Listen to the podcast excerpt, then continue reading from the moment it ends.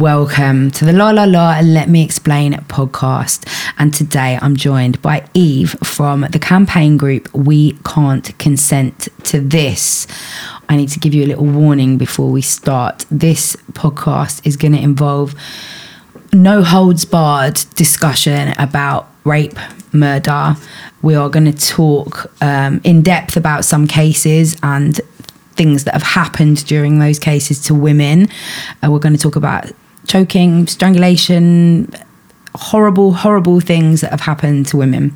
Um, but we don't want you to necessarily shy away from it. Obviously, if it's something massively triggering for you, that's totally understandable. But we think that this is a really important conversation to have, and that having it without muffling it and and and being explicit about the realities of this we think it's important and we want it to be hard hitting and we want you to come away from this podcast feeling like you want to do something about this and that you want to get behind this campaign too so um Eve, how did we can't consent to this start? Sure. So, our founder Fiona actually set the campaign up a couple of years ago after reading about the death of Natalie Connolly. Now, you may have seen recently in the news about Grace Millane, who's a you know lovely young woman who was killed in New Zealand.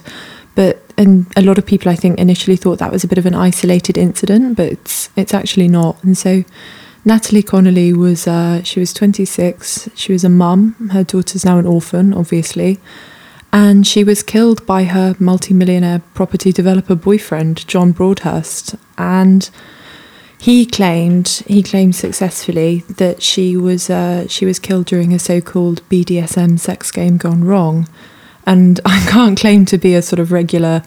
Uh, I'm not. I'm not exactly a fully paid up member of the BDSM scene. It's kind of. Uh, it's not something I'm all familiar with. But these injuries to me don't sound like something that would happen during a BDSM sex game. You Yeah. know, she had 40 injuries, and that includes internal trauma, a She had vi- vagi- vaginal arterial bleeding. yeah, she had a fractured eye socket. I mean, how would you be having a sex game that would, you know, bring about a fractured eye socket? It's Yeah. just insane. You know, repeated blunt force trauma, bleach on her face. Mm. Um, and he initially was tried for murder, and he claimed that he claimed that she fell. He claimed that she fell. It was a sex game gone wrong. And when he phoned the police, he actually said she's dead as a donut, which to me just doesn't sound like, you know, does that sound like a sort of respectful Mm. and loving relationship? Mm. It's not. And anyway, so consider all of this, consider the sheer scale of those injuries, consider the fact that her daughter is going to grow up without a mother. Mm. And this guy got three years and six months. This man got three years and eight months actually for manslaughter. Oh my goodness. Um, it's sorry, I'm just Oh, reading no, what you don't sent me worry. actually. uh, and it's um, she had 40 separate injuries, including serious internal trauma, a fractured eye socket, and facial wounds. He claimed her injuries, which included dreadful blunt force injuries to her head, buttocks, and breast, and he also sprayed her face with bleach. And he he claimed that he was spraying her face with bleach consensually during the sex act. And a jury sat there and heard all of this, including the fact that the next morning, after this all happened, he stepped across her lifeless body, had breakfast, washed the car, and then called the emergency services. And as you say, used the language, she was as dead as a donut. And a jury sat there and heard all of this and decided that it was manslaughter, not murder, and he got three years, which means he's free to come out now. And manslaughter suggests so murder would be that you have intended to kill that person, but manslaughter suggests you killed them accidentally. It's diminished responsibility. And it's what's the really, really troubling thing is that we, in 45% of the cases where men have used this defense, that it was rough sex gone wrong, Hmm. It's successful. They get a reduced sentence. It's it's really troubling. I mean, so let's go back to why we spoke about Natalie Connolly. Um, you, you, Fiona found out about, heard about this case, was so upset about this case that she was like, right, we need to look into this. The fact that this rough sex defense, so that's what he used in court. He went into court and he said, rough sex gone wrong, and that is the rough sex defense, which is what we can't consent to, are trying to lobby Parliament to make it illegal for that to be used, uh, or, or not lawful to, to make that Yeah. be used as a defense, but why you've seriously harmed or killed somebody during sex. Yeah, definitely, and we can we can talk a bit more about the sort of parliamentary side of it in a bit. But it's uh, yeah, I think Fiona set up the campaign in part because she she saw what happened to Natalie, and then she started looking into it a bit more, and she realized this isn't a one-off incident. Like this is this is a trend. This is this is happening, and one of the biggest issues is that, and this is something that we are campaigning on, is that the government don't currently keep records on this. They don't keep records on specifically women being killed during so-called sex games gone wrong or you know instances of this so-called rough sex defense and so she basically and i frankly i can't think of a more uh, you know emotionally grueling and difficult thing to do with your spare time. But she started collating those cases. She started looking into the women who had been killed this way or seriously injured this way. And actually and it's really hard to find data on this again. Like you would think um, given how routinely the government report on crime statistics and things like that that this would all be kept somewhere centralized but it's not. So she's combing through newspaper reports historic ones new ones looking at local reporting and a pattern starts to emerge and really troublingly so if you go back to 1996 an average of two women a year were being killed or seriously injured in this way and then if you go to 2016, it's 20 people a year, which is a tenfold increase. Mm. Like that's just insane. And we've actually got, we found 67 recent cases of people in the UK who were killed during so called sex games gone wrong. And seven of them are men. I mean, 60 of them are women. Were they, were seven of those men killed by women? No. Killed by other men? Yeah, this defense has never been used by a woman. It's always men using this defense, mm. which is that says a lot, doesn't it? Yeah. I think one of the disturbing things as well is is how it's reported. So I, I was really upset by the Grace Millane um, trial. So Grace, mm. most people would have heard of her. She was a young woman, 22. She was killed just before her 22nd birthday. She'd just graduated. She was a you know a, an aspiring artist, a promising young woman. You know her family obviously adored her, and she was she was backpacking around New Zealand. She was meant to be having, you know, the trip of her life before mm. starting her job and, you know, starting her sort of post uni life. And she was she was killed on the eve of her twenty second birthday by a guy she met on Tinder. And again, I think I think this is something quite important to flag. Like this is not happening because women are meeting men on Tinder. This is not happening because women are having hookups or casual sex or dating casually it's happening because people, you know, men are choosing to attack women and overstep their sexual boundaries. Yeah, and I um, think that's really important because when all of that was in the media, what upset me so much was this weird comeback of people being like, well, why was she backpacking on her own? What, why was ridiculous. she meeting up with men on Tinder? Like, we should be able to, but you can never get through to people when you try to have this argument on the internet. When you try, because they, they are so, well, we know what men are like. So if you want to keep yourself safe, then you don't get it, don't get it, put yourself in those situations. It's and ridiculous. it's like, I can't understand how you can put the blame on yeah. anybody else yeah. but the person who it's, committed the act. It's awful as well because a lot of these cases, the women have been raped as well. But we also know that women are women who are raped are overwhelmingly raped by people they already know. So what do you do? Do you just do you just not leave your house? Do you mm not ever speak to men? Do you not speak to your to your relatives or your close friends? Do you refuse to speak to men at work? Like the the idea that women should be uh, limiting their own behaviors uh, is just insane because you're most likely to be raped in the home. Well, yeah, not necessarily well, you're most likely, by well, someone you know. Well, that's I mean the most dangerous place in the world for a woman is her own home. That's the place that you're statistically most likely to be murdered, um, and that's what muddies the waters as well. I think because a lot of people believe that there is one like good form of rape and murder, which is the innocent woman walking through um, a park and somebody jumps out of a bush and stabs her uh, or, or, rapes her, and and that is the kind of innocent um, form of rape, even though she'd probably be blamed for walking through the park. Yeah, what was she doing? Yeah, why? Out enjoying what, the yeah, sun. Yeah, it's, gross it's woman. Um, and, and that's almost the acceptable form and the form of rape or murder that's most likely to get a conviction and have juries just going outright look she didn't know this man. She wasn't complicit in this at all. He's jumped out at her while she was dog walking or whatever. And then there is the much more prevalent and common form of rape and murder which is by somebody who you have either been in a relationship with or who is known to you in some way. Completely. and then that becomes something where juries and you know the wider population start to question shouldn't she have known better? D- didn't she say anything? Why didn't she say no? Why, you know, it, and, and, you know, it becomes this thing of we placed ourselves in that situation. Yeah, and it's it's ridiculous because I think eh, there's by that logic there is no such thing as the perfect victim. And one of the things that came out of this, and we had quite a few chats internally about how to handle this, because and you know you you yourself have seen the briefing of all of the women who've been killed, and you know some of these women are sex workers, and a lot of people, a lot of really nasty people would frankly say, well, if that's your job, that's an occupational hazard, which is Oh. just so toxic and so wrong, it? so completely wrong. Well, it's also the way that they report it. So I opened up one of the links. So you've sent me a really helpful list of all, all of the women who have Yeah. been harmed and, and killed um, in this way, and the rough sex defence has been used. Um, and one of them was.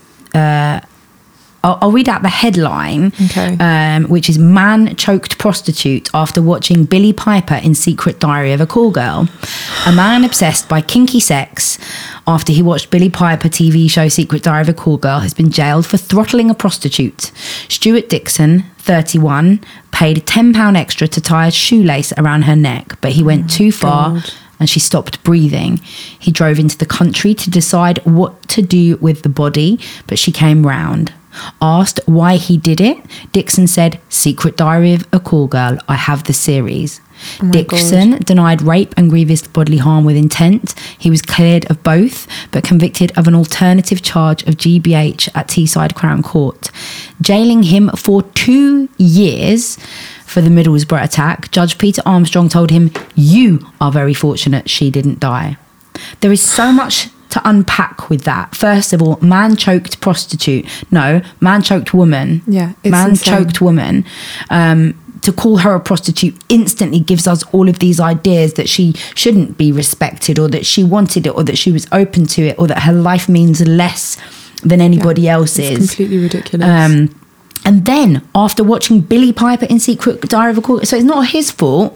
Let's blame Billie Piper for this. Let's put the onus back on another woman because this wouldn't have happened had Billie Piper not been in Secret Diary of a Call Girl. It's just mad. It's like when you read sometimes, even now, if you read uh, headlines about domestic abuse and things like that, it's the idea like, oh, she nagged me to it. You know, the Yeah. so-called uh, Crime of passion. yeah crime like- of passion, and I think what they used to call the the nagging and shagging defense. You know, like Mm. oh, I can't help it. I just pushed her down the stairs one day. She pushed me. She nagged me. She cheated on me. It's it's really Mm. It's so disturbing, isn't it's it? really troubling and you do just think like there are so many um, you know conflicting messages about women coming from you know porn and media and then to have this like reckless irresponsible reporting is Mm. is just yeah, the reporting is really just all like asked why I, I, I just can't believe any of it. He he thought he'd killed her and he drove to, around to dispose of the body, and then he's told you're lucky she didn't Yeah, die, it's- not her. She's not lucky she didn't die, and then he was jailed for two years, of which he'll probably serve one. And then he's back out into the community, able to have full access to prostitutes, sex workers Yeah. in in the future. And it's I, I just it's it's so upsetting. and this is this is another problem is uh, a lot of a lot of these cases um, the conviction rate like a lot of the instances where the women were killed and the men were actually convicted to murder um, there's a handful where it the man would not have been convicted had it not come forward that he had previous uh, you know domestic abuse convictions or ex-girlfriends came forward and said you know oh actually he attacked me or the coroner had a look and said oh no you need to have a look at the body again. And again because there's not enough centralized data on sort of people's like people's history and background and things like that some of these men uh, people aren't aware that they might have a violent background. And do you know what? This is this is the really uh, of the women of the women killed at least 20 were killed by men who have other convictions for serious violence against women. These include murder rape attempted rape kidnapping and assault. At least three of the men killed again after successfully using rough sex claims. That's 20 of the 60 women and girls who we found to be murdered and this defense used. Are they allowed to? I don't know the laws around this because I'm sure that there's some laws around you're not allowed to disclose previous convictions in court before before the like Um, do you, I don't think you're the allowed jury. to do it. But, I'm not but then I, sure. I'd I'm have not sure. I think if they're very because then it isn't doesn't it like I think it's like prejudicial it or something. yeah, Yeah, like prejudice that you're more likely to find that person guilty because of it, Yeah, but then they're more likely to have actually done it if they have a history of it. Do you know what? That's actually a really, really interesting point and something that I think I'm going to take a note and we'll definitely have to look into. I need, yeah, I think it- we need to know that. Yeah, it does feel like there should be some crimes where, you know, previous in that area should Yeah, be. in- like presu- like if you've got somebody up on a child abuse charge, then if they've already abused twenty children in the past, Yeah. then it would be really relevant for the jury to know that at that point. Whereas like- if they've previously, like, I don't know, been stealing Snickers bars or Yeah. whatever, it's irrelevant. Yeah. It's a non issue. exactly that. Yeah. um, I want to look and talk about some more of these women. Um, it's, it's- I can't believe that Fiona from We Can't Consent to This has had to do this. Like they've got, I've got this whole list of women and girls, um, and she's separated it into areas where they've where where they live. Um, and I would just if we pick out a couple of them, is Kerry Goddard, who was 36 in 2001. She was a music teacher and a mum of three. She was killed by her husband, Mark.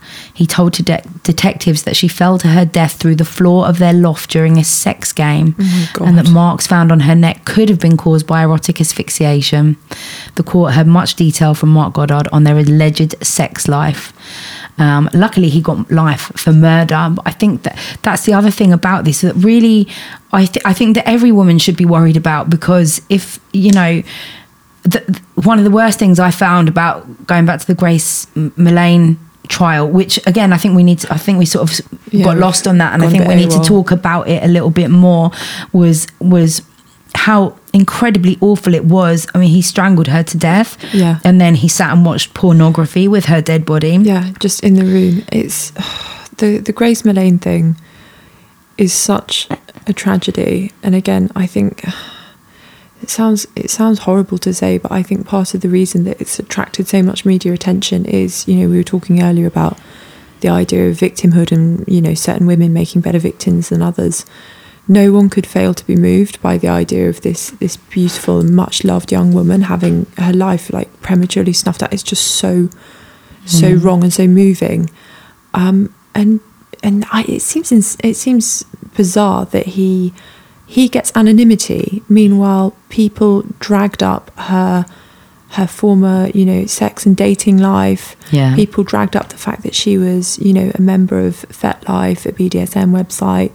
And put up pictures of you know selfies that she had taken. Just of, I mean, just a, a bloody selfie of her wearing lipstick for God's sake, like just of a young mm. woman wearing a black top and lipstick. You know, Yeah. as if to as if to imply that that somehow means that she was like some kind of seasoned uh, you know sex person and again uh, i just and i think we're going to touch on this later the bdsm element Yeah, but the callousness of this man that like you say he he left her body there Yeah.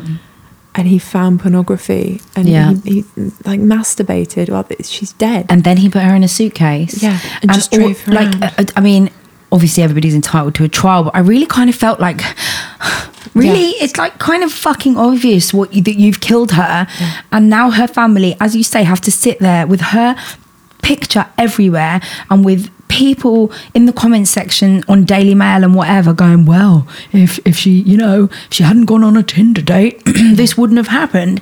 Um, and and to be humili it's humiliating. It I would be so I can tell you now that if I died during sex, that my blogs would be hauled up Yeah. and people would be sitting there going, Well, judgment. Layla's spoken openly about you know meeting men Yeah. on Tinder. Eh, Layla's spoken openly this about woman's had sex. sex, before Yeah. she's asking for it yeah it's it's completely And I think mad. all of us need to think about that. Every single woman needs to think about which texts, you know, have Yeah. we been dirty texting guys before we've met up with them? Even boyfriends and husbands, like what, uh, that will be used against you in court. Well, this text that she sent two days before said, "Oh, I want you to fuck me hard" or whatever, and your parents have to sit there and listen to that. this is this is one of the i mean there was a piece in the sun last week and it was i believe it was natalie connolly's brother spoke about how upsetting he found that specific element the fact that he just said you know my my sister was such a loving and warm and friendly person. And now, when people see her online, the first thing they see is like a sort of a slightly suggestive selfie of her, or they read about how she was, you know, uh, practiced BDSM or was sexting men and things like that.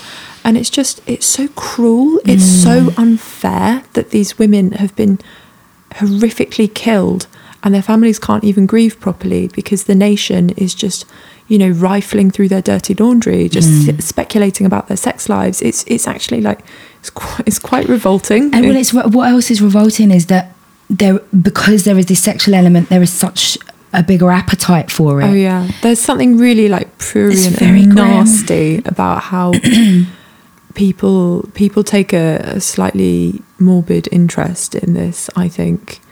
And again like we we are not glad. Glad is the wrong word. We're we're relieved that people are finally because of fiona's hard work taking notice of this issue and realizing again that this isn't just a string of you know incidents like oh would you look at that another woman's been choked to death you know Mm. it's it's actually part of an emergent trend and the strangling thing in particular is a really big part of this because two thirds of the women, again, going back to these 60 women who died and the rough sex defense was used, two thirds of them were strangled. Like, this is three times the rate of strangulation in killings of women as a whole. You know, that's way, way, way, way, way disproportionate to, you know, the normal going rate.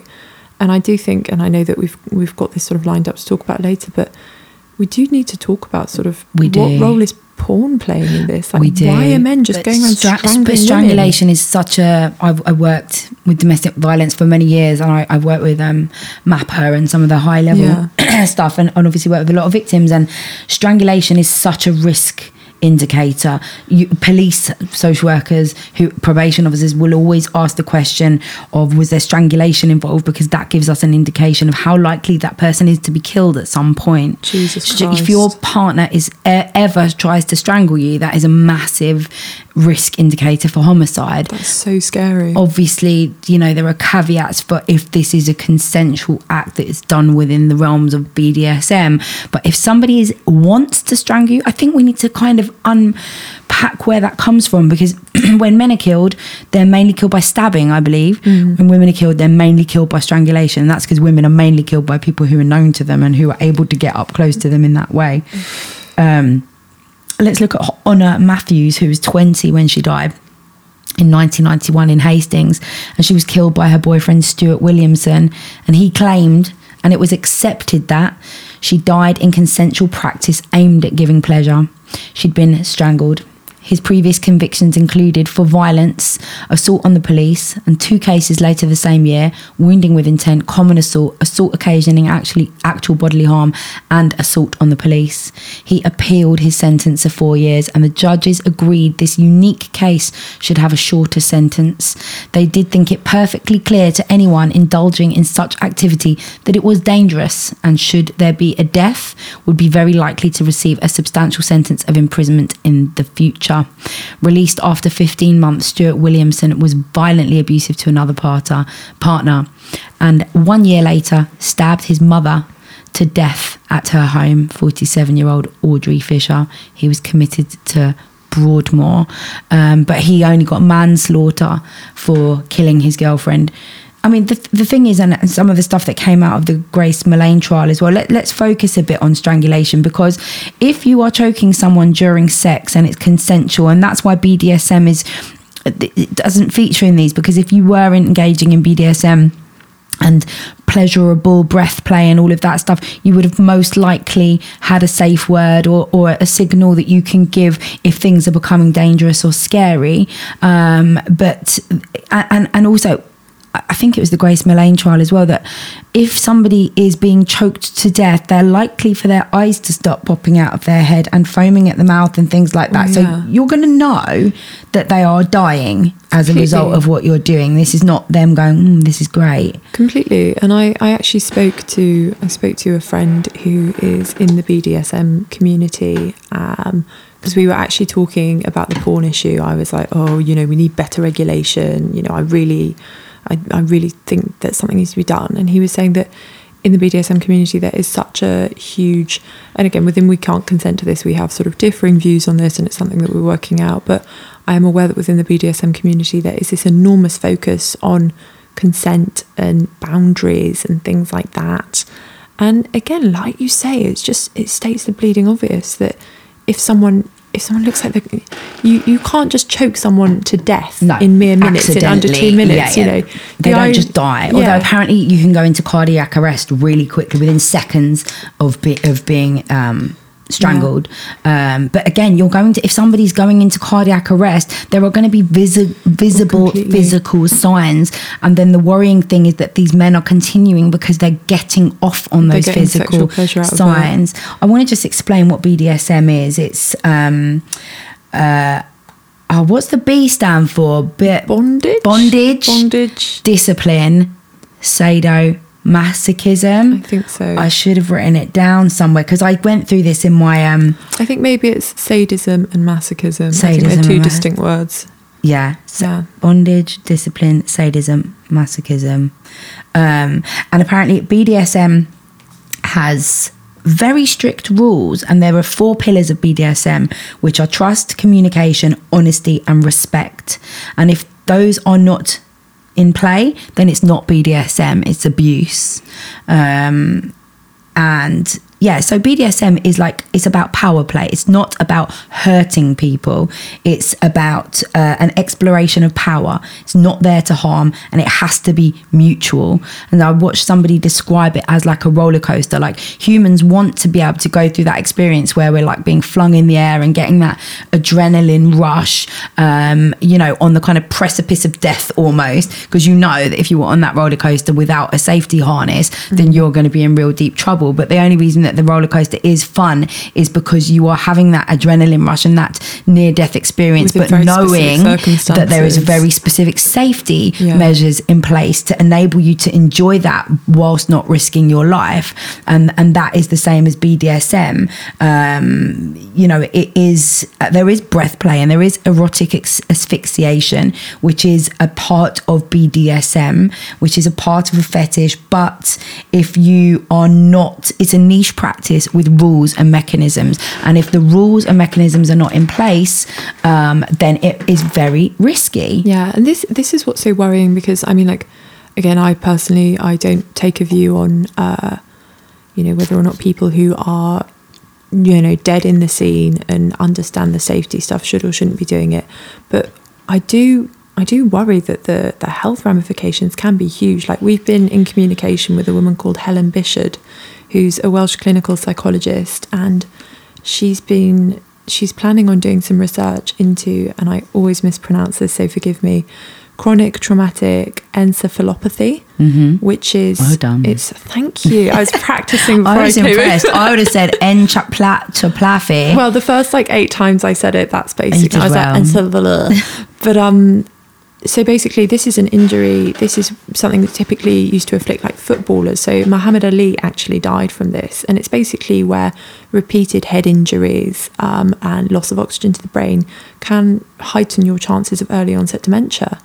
And one of the things that's not really remarked upon is that one of the big at risk groups of this are women who are being abused and she sent through some really, really troubling research that I think I shared with you beforehand, where Yeah. you have instances of women who've been choked or beaten, and because of the lack of oxygen to the brain, they start behaving really strangely. Like she met with a woman who was attacked and then returned to her attacker's house because the brain area most affected by lack of oxygen is the hippocampus, which is the mm. memory center.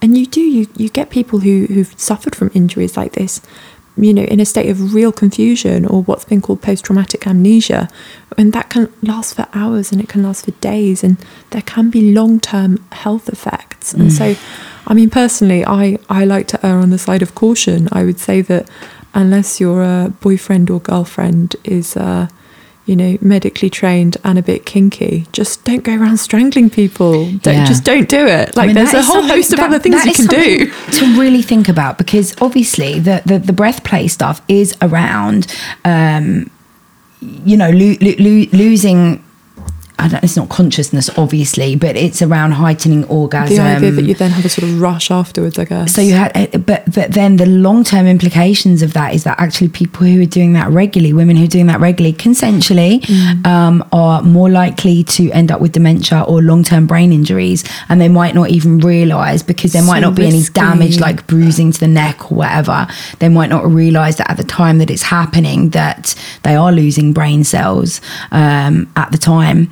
Um, the, the guy that we spoke about earlier, the one who blamed Billie Piper Yeah. for um, strangling a woman, the strangulation was so severe that some of her brain cells died when the blood flow was interrupted. Now that's her for the rest of her life. Um, and the, and the papers have the nerve to just say, oh, you know, this this prostitute, like this Mm. this woman's. The long term ramifications of that are huge. yeah, It's just it's it's a difficult thing because obviously um, I don't want to tell other people what they can and can't do sexually, but Mm. I do think we should we should not feel afraid to ask questions as to why strangulation is suddenly so um, so apparently popular, particularly among young people. Like we, uh, there was some research from the BBC that showed that a third of women under forty had experienced unwanted spitting, slapping, and strangulation during consensual sexual encounters. And when we had one of our volunteers, Anna, go on go on the TV, go on the, I think the Victoria Derbyshire show to talk about it, the immediate response was just so nasty, just from trolls online saying, "Oh well, you know, if you don't want to get strangled by people, then uh, don't go home with them." And again, it's it's just well, number one, like people have been having casual sex since since forever, basically since Yeah. the dawn of time. And number two, why are men just going around strangling everyone all of a sudden? Like this is the elephant in the room here. Where is this appetite for it come from? Because Yeah. I, I don't. I feel like um, I don't know. I, when I when I fancy someone, I'm not spontaneously like, God, yeah, I'd love to love to choke him. Well, I read this thing. It was a survey about sex, and this guy was saying that um, he'd been choking his girlfriend for years, and then um, he, for whatever reason, I don't know why, but he went home and he he asked her why she liked being strangled, Right. and he said, she said, I don't. I just thought you liked it, and he was like, Well, I don't even like it. I'm only doing it because I assumed all women liked it. Oh my God. So for years they'd been having this. Neither of them were enjoying it. They so just bleak. thought that they were both supposed to. He he'd got the idea from porn that women love to be strangled, and she was just doing it because he she maybe have got the idea from the same place. Who And this knows? so sad because this isn't even um, this isn't even like a casual encounter. This is your partner who you should be able to communicate and talk frankly about what you want with. And Yeah. this is one of the things that I find really weird because we get accused sometimes as an organisation of being sex negative. Kink we, shaming. Yeah, kink shaming. We actually have this like running document of like all the things we get called, and there's one of them that makes us laugh the most is never been touched by a penis. You know, they're like prudes, frigid, sex negative. Well, this happened the other day, didn't it? We we, Yeah. we both got trolled. um, It's ridiculous. to a certain extent because of so uh, so it's interesting because there's these two branches of. P- i- idiots basically. So there were two things that kind of happened on the same day. One was that i made this post um sorry i'm wearing quite a short dress. Can you see my knickers? No, I, I was keep- actually I was wearing a mini skirt earlier, and then I was like, no, if I'm going to sit down, I don't. I just I keep moving around because you can probably hear my chair going because I'm fairly certain that I'm exposing myself here as long as you don't mind. It's hard though with the coronavirus because we're all used to working from home. like this is the first time I've been properly dressed in three days. Fucking corona, Jesus. nightmare. Um, so yeah, so the, the, so I uh, so t- sort of two things happened at once. I made this post, um, and the, I actually made the meme for once. Hmm. Often I don't, um, and it was choking is not a normal part of sex. Yeah, and then completely. underneath in my caption, I went on to say. Doesn't you know me saying that choking is not a normal part of sex doesn't mean you're not normal if you if you don't enjoy if you enjoy choking. It just means that we mustn't see it as being Part this is just what happens because it is a fetish and it has to be done properly for all of these reasons. Um, and and then so I got a shit ton of shit from people who said that it was kink shaming um, and that the wording should have been been different and that instead of saying normal I should have said choking is not a typical part of sex or a usual part of sex but actually it is. And that's the fucking problem. Yeah, Choking really is a typical part of sex. It's happening in virtually every sex session Yeah. um, that, that that happens, and we have to not normalize it. That doesn't mean demonizing people who enjoy it. What it means is making sure that women and men are, are, are both not believing that this is just something that you do when you get into the bedroom. It's not. And I think I think that distinction that you make about it's not normal, but it is typical, is really, really, really important. And ugh, I, I can't believe people be like, oh, you should change the language around it. Like some people really do need to get hobbies. But um, this is the thing. Like we we always get accused of being sex negative, and actually with the opposite, we want people to enjoy sex. We want people And to not have, die during sex. yeah, sex. exactly. We want people to have, you know, a not the looming threat of like assault or death over them whenever Yeah. you go home with someone, and b, um, you know, people. We want people to actually be able to communicate with each other because if women can't communicate and say, I don't like that, I don't enjoy that, I find that scary, how are they then actually meant to communicate about things that they, they do like? You know, and Absolutely. I, I'd like more of that, or let, you know, I just People are very sensitive about it when they feel like it's kink shaming, but it's not kink shaming unless your kink is being murdered. Then that we're not kink shaming you, Yeah. and even if it was, we wouldn't shame you. We would just say this is kind of mad, and we need to unpick this. But then the other strand to the trolling that we got was because um, then there was a so there was an excerpt from an article that Oh, Louise yeah. from We Can't Consent to This had made within uh, was it a Telegraph article? It was a Telegraph article. And she, there was a, you know, when you're reading an article and then there's like all the little words and then there's a big quote. Yeah, and in the, the- big the quote, quote was the bold like- quote was, "We, I um, think it was, you know, we are sick of spitting, women are and choking. experiencing spitting, choking, slapping, and whatever during sex, um, and and we need to know that this is not normal or whatever." Yeah. And then somebody had like memed it and kind of written on the top, "Oh, Louise is trying to ruin everyone's Oh yeah, fun." some, some really ugly man as well. it's Ah. like, mate, no, And then underneath, You it should be so lucky. Well, underneath it was like Louise is frigid. Louise needs to get laid. Louise needs to get throttled. um, I mean, so much like you Oh so can much tell from she- women as Oh, well was so, so depressing. So much from women Oh my god, it's like, babe, like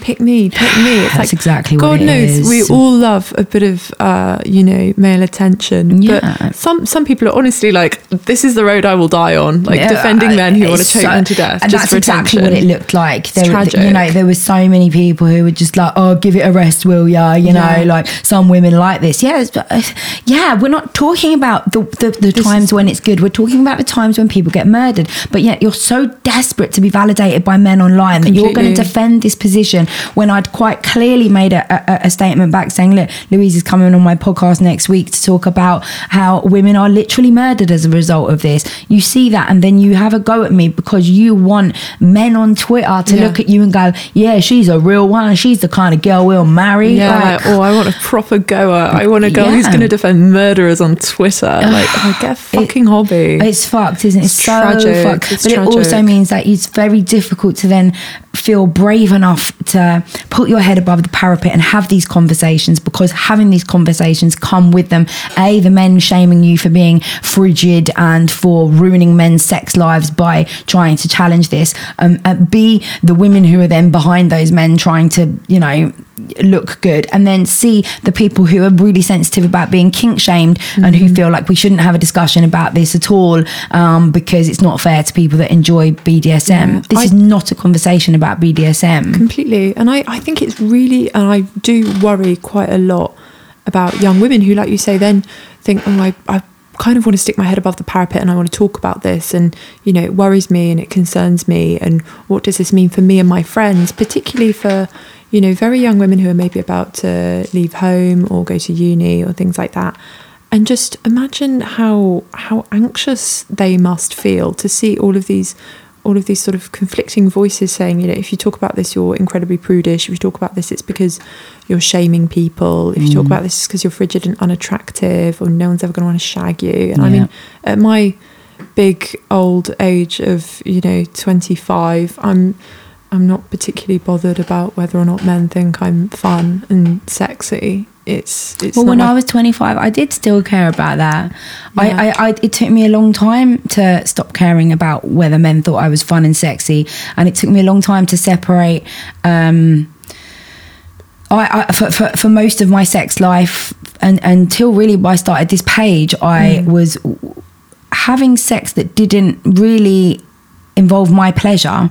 I was having sex for men and very early on I you know never got used to having orgasms. I had some partners that I had good sex with, people Yeah. who loved me and treated me well and trusted me. But oftentimes I was having sex because I wanted people to like me. I wanted these men to fall in love with me. And my model for how, you know, everything about it was about did I look good enough? Um, I was never able to really enjoy sex enough because I was thinking about so many other things than my own pleasure. Like, Yeah. do how do I look in this scenario? Is my belly too big? Do my tits look too saggy? You know, do I look pretty while I'm doing this? Um, putting on a performance so that I could emulate porn stars that I know that they were watching all the time. And when you're pretending to enjoy something, you can't, can't actually, actually really enjoy enjoy, it. it. When you, you know, um, yeah and also then uh, ha- having sex that really benefited them and that was totally for their pleasure including a lot of choking and and, and rough sex and things like that which i would do with boyfriends um, simply because they wanted to i've never I, I don't actually kind of don't mind a bit of choking but not actual choking i never want to be choked i don't mind having a hand on my throat in a kind of dominant way um, i find that quite sexy And this is the thing. I think a lot of people. I think a lot of people when they hear choking, they, you know, with regards to these, let's say these cases of women who've been killed, I think they think of choking. They do think of that. They think of like, you know, perhaps someone applying a bit of light pressure on their partner's neck, very light pressure. You know, something that's that's suggestive of dominance rather than actual Yeah. choking. But what we're talking about here is like is throttling, Yeah. strangulation. actually really choking Yeah. um and and y- you know it's now i i if a man who i just got into bed with put his hand around my neck in any way shape or form i think i would say straight away you didn't ask me Yeah. you know if that if, if anything like that whatsoever putting a finger in a place that I didn't want it or and another anything else. You know I have the confidence and I'm empowered enough to say you need to stop. Why have you assumed that I just wanted to do this? Why haven't you asked? If I stuck my finger up your bum I think you'd be pretty fucking shocked right now. If I started choking you or spitting in your face I think you'd be pretty fucking shocked right now. Afford me some you know autonomy to be able to say yes or no. Yeah, don't just assume that all women uh, want. I mean, this this is the thing. It's the idea that the the set menu of stuff that is, like you say, like sexually normal, has somehow expanded from, well, I don't know, you know, the set menu mm. to stuff that does include these quite niche sex acts like Yeah. spitting and choking and hair pulling and things like that. And I, you do sort of wonder where where are people, if that's something that you organically are into and find sexy, more power to you. But the assumption that everybody does is, I think, one of the biggest to be- challenges. yeah, it has to be spoken about beforehand. And I think a lot of women are not um, shouting out in the middle of sex or saying stop or whatever for you know because men will then make them feel stupid for not Mm. Yeah. you know they're, they're scared of the man not wanting them they're scared of um, the the you know being accused of being a prude or not being able to match up to their last girlfriend or Yeah. and we have to get into the mindset of I don't give a fuck Completely. I don't give a fuck if I'm not being completely pleasured and totally enjoying every aspect of this. And if you are doing it safely in a BDSM context, then there will be communication all the way through that enables you to mm. go, I like this, I like this, I like this, I don't like this anymore. And your partner has to respect that and stop. And if you are with someone who's not doing that, then you are with an abuser. Mm. It's abuse. Exactly, and this is this is actually one of our long term. We had a meeting the other day. One of our long term ambitions as an organisation is to talk more about how can you uh, empower and encourage women to feel confident and able to assert what it is that they do and they don't want. And I know you and I were talking earlier about some of the research into young people and sexting and what are they up to. I, I feel so crusty and old at 25. I look at Zoomers on TikTok and I'm like, again, like, shouldn't you all be doing some work or something? But I, I do think we need to start maybe even in schools and Oh, talking without a doubt. about what is proper sex education. What does, and again, it makes, it makes adults squeamish to think Yeah, about teenagers and young people having sexual urges and sexual impulses. You know, my ex girlfriend was a teacher and she was just like, oh God, they're all so fucking horny all the time. It's so gross. But we do actually need to talk about how can we Mm. But it encourage needs to be managed, people. and it's not just girls; it's boys as well. Because Yeah. actually, you know, a lot of these boys. If your first sexual experience, I, I've, I've done some work around gangs, and I did Mm. some really, really good training with an amazing woman called um, Carlene Furman, Mm. um, who does stuff around women who are um, sexually ins- exploited and things like that as a result Right. of gang involvement. And um, it's not just the girls. So there was lots of evidence of girls being sexually exploited and coerced and stuff into like gang rape and like initiation Awful. stuff, but also boys. So you might have 10 boys in a room um, who are about to rape this young girl, but they might not consider it rape because she's consenting. But I say that with commas, but she's only consenting because of coercion or, you know, Yeah. there's a million things to, to, to unpack. Um, but, you know, if you're a boy in that room, a 13 year old boy who's never had sex before, you don't necessarily want your first experience to be in front of all of these boys and the trauma that comes from that and what that then goes on and teaches you. And, and so, so, you know, you might have boys who are in a classroom who are a bit of a ringleader, who are actually perhaps have had some kind of trauma, domestic violence in the household, Mm. been exposed to seeing women being treated very badly by misogynistic dads or whatever, who might then that naturally be, become um, very aggressive sexually and hate women. And as a result, Yeah. you know, that's how their sex are going to be. But there's going to be other boys in the classroom who aren't into that at all, but who Yeah. are then taught that, well, this is just how you fuck women. completely Or and if, girls. and if we let misogynists set the standard on what is or isn't normal sexually it's then kind of throwing a gauntlet down to other men young men and you know in this case even boys saying if you can't perform like this if you can't sexually brutalize women you're not man enough Yeah. you're weak Yeah. you know and I, I again if you go on if you go on i think we were discussing earlier if Uh, let's go do on this. Pornhub, I want to go on to um, a porn site and I want to see what we see because Yeah. the same access that I've got to this to just go on it from my Google Chrome browser,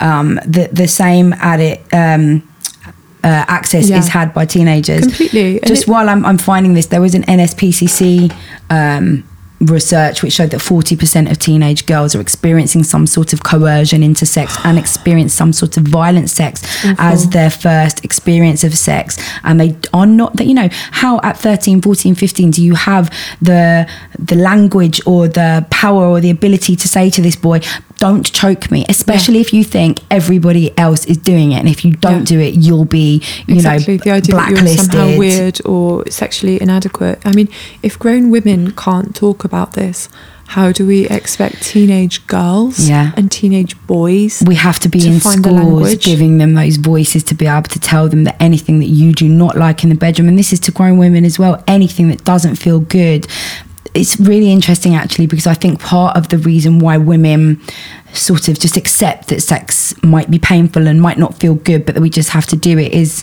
you know i was thinking about the fact that throughout our whole lives like today i'm wearing a pair of heels actually they hurt a little bit Mm. but i wear them because actually if i was wearing flats in this i'm like five foot two and a half five foot three i would look like a you know dumpy little donut I so you look like a dumpy donut. thanks um Yeah, I appreciate you all can't see Layla, which definitely doesn't look like a dumpy donut. Thanks. Thanks. that saying.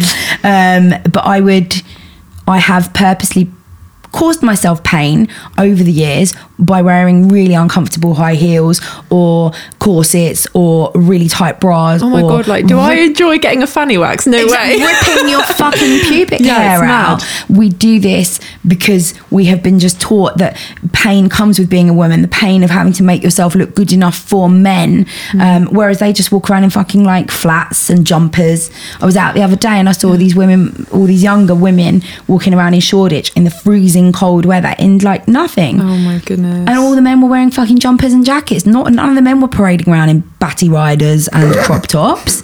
You know, uh, so so there is just almost this underlying sense that it's like, well, this is what comes with it. You Yeah, know, you just have we to tolerate suffer to it. be we just have to suffer this, and Yeah. and then if we suffer it well enough, the men will like us, and that will then get us the position of wife or girlfriend or whatever. and no no payoff is is worth uh, spending your whole life in constant low level suffering or putting up with sex that is not only bad but like potentially traumatic. Yeah, exactly. just- or potentially really harmful. yeah really, exactly. Like, physically, and emotionally harmful. And you know young people deserve better than this. Have you I So I've opened porn- up UJIS, Oh my uh, which is a free porn site I've never even heard of that. The problem is that even when you want to go and just have a like a, a a, con, a con, I was going to say consensual masturbation session. I have, to, I have to ask myself, like, are you okay with doing this now? Yeah, it's a good time for you. You don't have the time. Do it later. you okay with this? Um, yeah. I, I mean, actually, if I was opening this up to, to, to masturbate now, I wouldn't be able to because literally on the explore page, which means that these are the things that are being viewed the most and that are being searched the most. The selection we have is jealous son forces slut mum. Oh my god, you're joking. I don't want to click on any of these because if I ever end up in court or something, for, do you know what I mean? I They'll would- go. I would She's attest. been looking at. I would Okay, attest that it was- What does he force her to do? Oh, part one. Oh Jealous son forces slut mum. Um, the next one is submissive daughter. Next one, young boy fucked his stepmom. Sorry, what the fuck? Secret love for my friend's mum. Are these just all? Is this under Family. the ins- this, no, no, is no. this I haven't incest? gone into incest. This is just this overall is what everyone's literally, looking at. Yeah, daddy daughter Oh relationship gosh. three, naughty schoolgirls, um, very cute Euro teen fucked my sleeping se- stepsister. Jesus so which is rape. Um, I mean, we could we, we could go on, and thi- thi- this is what upsets me so much because everyone's like. Not all men. Men aren't trash. I'm sorry. I'm not talking about every man, but men are fucking trash. The fact that this is wh- why Yeah. are we not exploring why these things powered by men are just a whole load of rape and fucking incest on a normal, accessible mainstream porn site? And this is why sometimes some of the kink shaming stuff does, I think, get a little bit. You do kind of want to roll your eyes, and people are like, "Don't kink shame me," and it's like, well, no. If you're sexualizing incest, Yeah. you should feel ashamed of yourself. Something has to happen Like, there. You have to have some kind of therapy. But so I'm going to put in rough sex. And just when I've put in rough, it says rough sex, rough anal, rough gangbang, Oh rough fuck, rough teen, rough threesome, rough lesbian, rough deep throat, rough face fuck, um, rough doggy, rough doggy style, rough BBC, which I think is big black cock, not um, British Broadcasting uh, organization. So if we have a look at the rough sex search, I mean, right, the first thing I'm seeing, all I'm seeing is major. So I'm seeing a woman being throttled, Oh but and her face looks really Oh contorted God. and uncut. I'm seeing the same thing in the next one. The se- so the first three that I'm seeing, the one is titled "Rough Sex is Good Sex," which if you're a 13 year old boy, this does go into your head. Yeah, of course it does, because your brain is like plastic at that point. Like you're so malleable, you're so easily influenced. And do people, do young people, do all people not deserve to have? And I'm sorry, I know I sound like a bit of a hippy dippy, but like an authentic sexuality, like Mm. actual sexual interests that they've developed by themselves or with a partner and sort of spontaneously, you know, rather than just going online and thinking, yeah, this is what I have to like. I, Yeah. have, I have to love choking. Yeah. I have to love sexually brutalizing women. I think that's actually what's happened though, is that genuinely that's what people think. And I, I think, um, I think it is a really important conversation to have this kind of like, why, why do men, ha- uh, I actually sort of have to get this porn off my phone. It's like flashing in the background next to me and I can't, but I, th- I, I just think, you know, if you are a, a teenager and that is what you are seeing, I mean, I'm really worried. What happens when our sons access this free porn and they suddenly think, is it normal for me to go and rape my mum while she's sleeping? Like, Yeah. what, what, how, how is this okay? And this is the Um, thing, no one wants to talk about porn because it makes people feel a bit uncomfortable, basically. You know, uh, policymakers, teachers, parents, particularly I think for the for people who don't watch porn, I don't think they realise how extreme it is. I think the thing about porn is that porn actually in itself is not problematic. Porn is just simply being able to look at other people having sex, Yeah. um, and and actually that's a, can be a really healthy thing. People have always done it as well. Like if you go to any major heritage site and you go to any Greek temple, if you go into the like the bathhouses,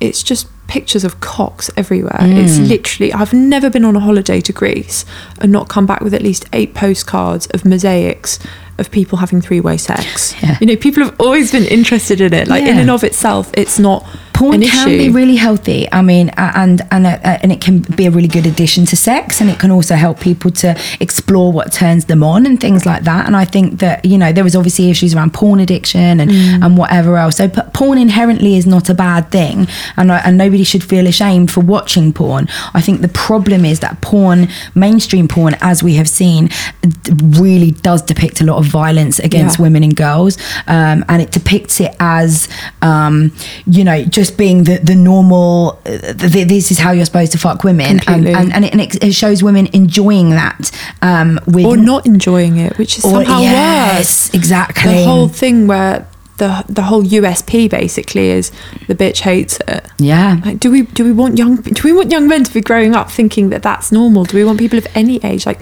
we actually have quite a lot, and this is, I think, one of the most upsetting bits of the we can't consent to this work, and all of us who are involved as volunteers, is you get a lot of people, a lot of people writing in saying. I've had this really sexually traumatic experience and I don't know how to deal with it.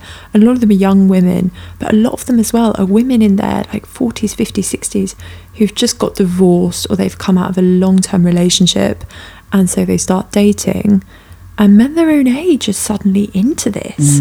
And they're just like, sorry, last time I was on the sexual market was 20 years ago and no one was uh, trying to choke me then. Yeah. What the fuck's happened in the intervening years? Yeah, I think there is two strands to it. One is porn um, and and the impact that that's having on men and Mm-hmm. how violent uh, there's this desensitization thing isn't there you know if you can see missionary 10 times and then you see one with doggy style and that then is what gets Yeah. you off and then you see one with a bit of choking and then we're getting to the point where men are really needing to see What's the logical being yeah and it has to, you know they have to keep needing more and more and more and suddenly this is not good enough and um, they need the fix in in a different way and a more sort of shocking way More extreme content. so I think porn has a lot to answer for us, but and and, and the way that women are depicted within porn. Um, you know that sex does not is not shown as really being as sex is not i think i read something there's a kind of study which showed that in in like a 90% of porn you see the man come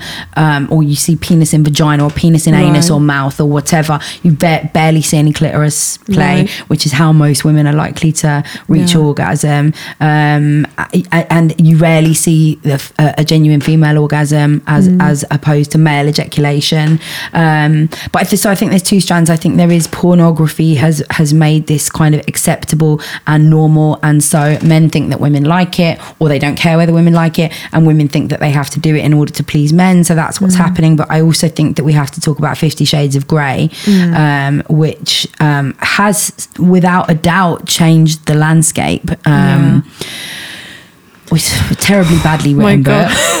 so I've never actually read the book, but I remember I was in sixth form when it came out, and it was oh, it was the thing. People oh were God, all people went wild people were reading out like the most cringy and the sort of uh, the raciest bits. Um, Mm. And yeah, you are right. I remember like the writing being absolutely dreadful. the writing's absolutely appalling but She says the whole thing like shaking like a leaf. it, uh, it it unlocked something in people and I Mm. un- I understand that because I, for the first time it was a bit It was like, kind of refreshing to see women being like, "I'm really horny." Yeah. Yeah, That- and I think that new. that was a brilliant part of it. Actually, there's so much abuse within Fifty Shades. Mm. I mean, it, Christian Grey was like ver- really obsessed with consent to the point that he Mm. wanted to everything had to be. cons- You know, he he listed out all of these things that he wanted to do and all these boundaries and whatever. Yeah. She never actually signed the consent, but there were so many examples within Fifty Shades of Grey.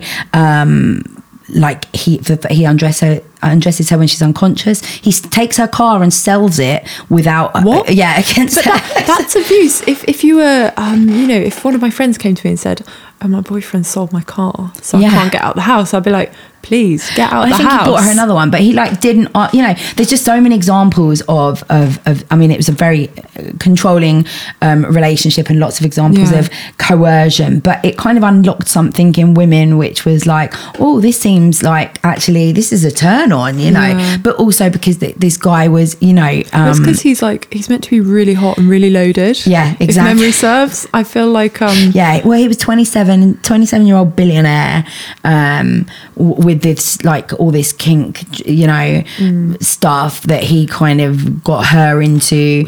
And then, but then what started happening was that the 50, it, was called, the rough sex defense was called the 50 Shades defense was. at one point.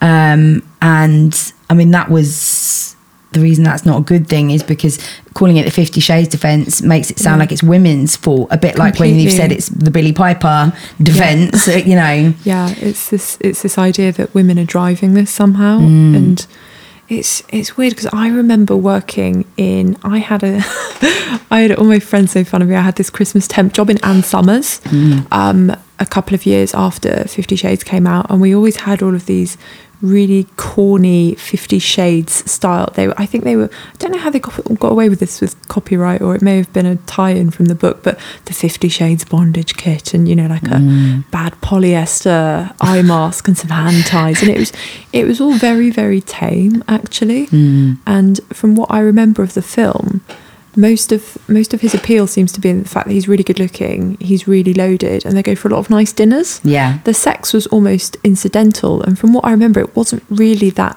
extreme. I think there was quite there. There was some I stuff. must have, oh, I must have been in the loo when that was happening. Yeah, so- like he had like a red room. I can't really remember. Me and my friends. I mean, I was well into it at the time. Not so Mm. much the book, but it, came. It kept coming out on Valentine's Day, and me and my single Yeah. friends would go and see it. I was like, yeah, we're gonna go and see Fifty Shades, um, and you know, I remember thinking like, this is something. Some of these things are probably things that I'd like to do or whatever, but Mm. uh, you know. Th- There has to be context to it. It can't Yeah. just be some man going, "Oh, all the girls like Fifty Shades now, so I'm just gonna ram a fucking Yeah. object up her bum." Like you know, it just and, and that's where we're at. I think now that Yeah. it's it's problematic. definitely, and And Yeah. men's attitude. I want to talk about men's attitudes. I, am going to get up an example on my phone. So, so the Solo 45 trial oh my god, we He haven't even found covered that yet. guilty yesterday. So for those of you who don't know who Soli Soli Solo 45 is, he is a member of BBK, which is Boy Better Know, a grime group um, with Skepta, JME, who are obviously not involved in this in any way.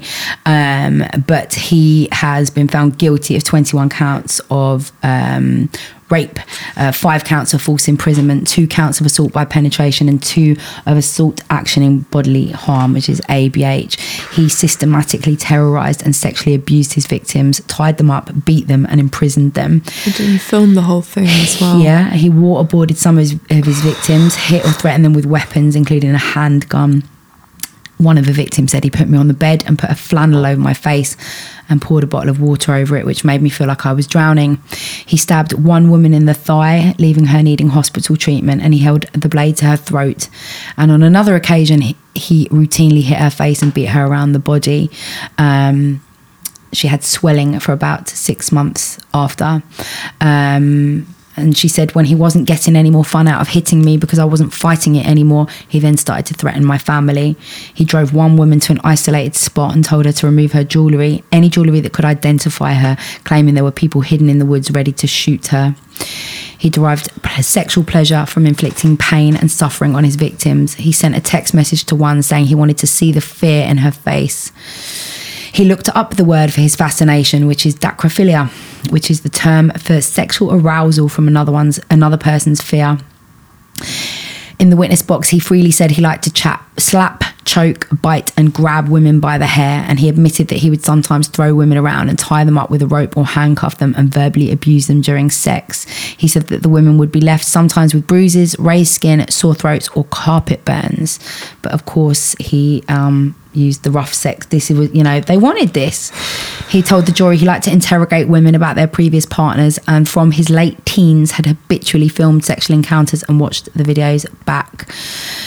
Um, he said that they'd all consented, and he said that I don't think the women I was involved with would look at me and think he's going to make slow, sensual, candlelit love to me. They knew the sex I was into. I would tell them it would sometimes involve terrorizing. We would do a lot of things where I would push the boundaries.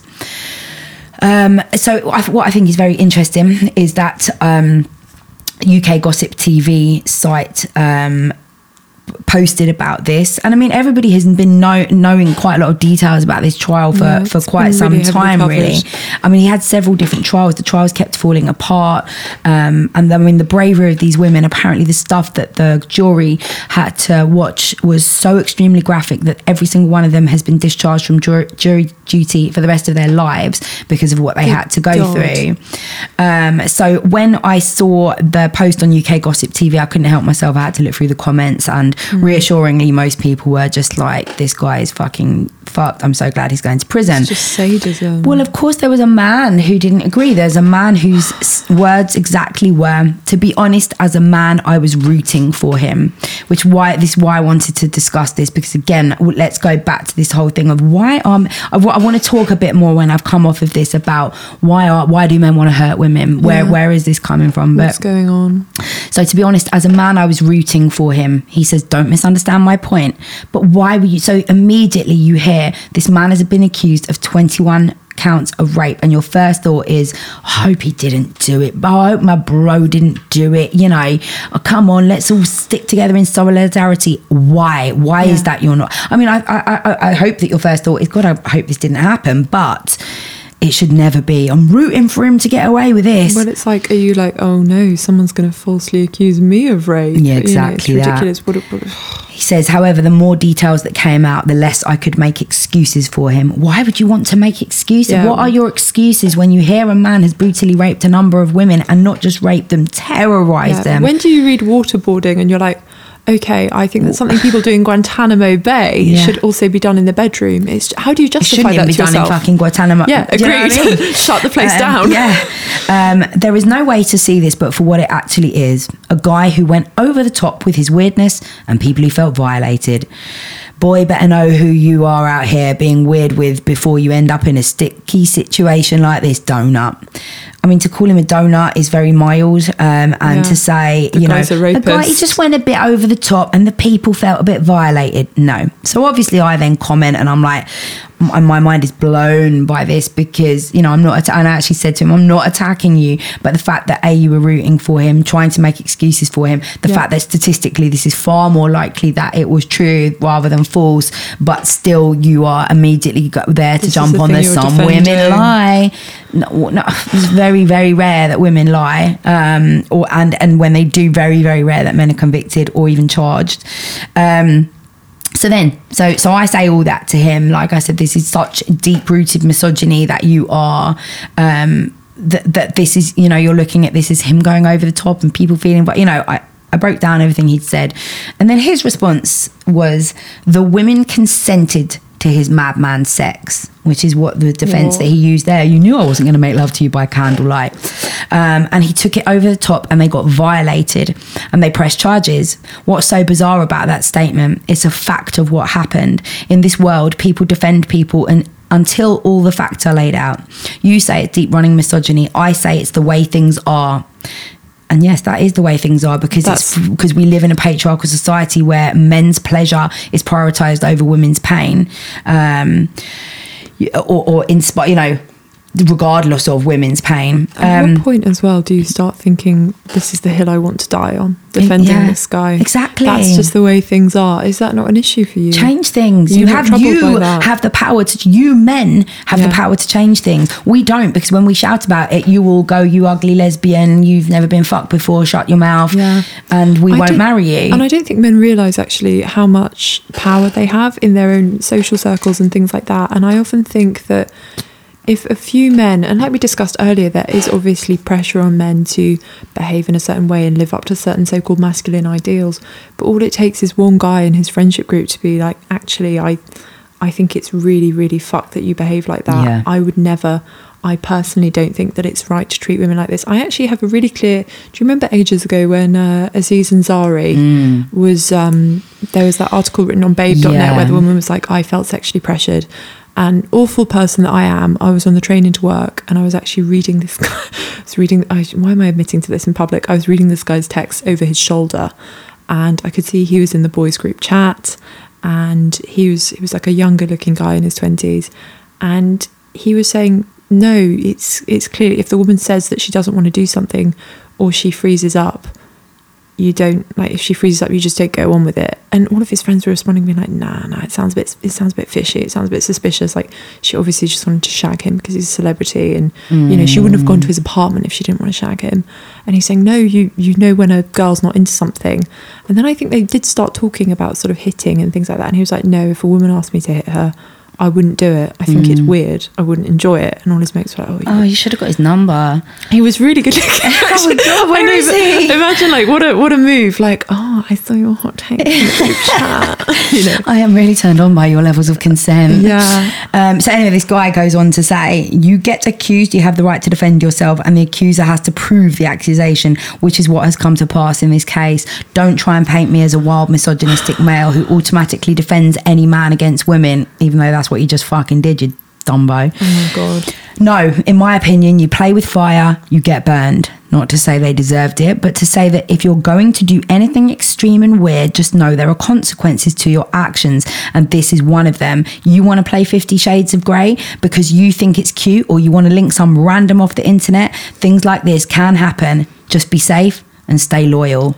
Staying loyal doesn't prevent rape. Yeah, you know, rape within marriage is a thing. Yeah, of course. Um, well, it was it was legal, I think, in either Britain or Ireland to rape your wife Up until 1991. 91. Oh my god!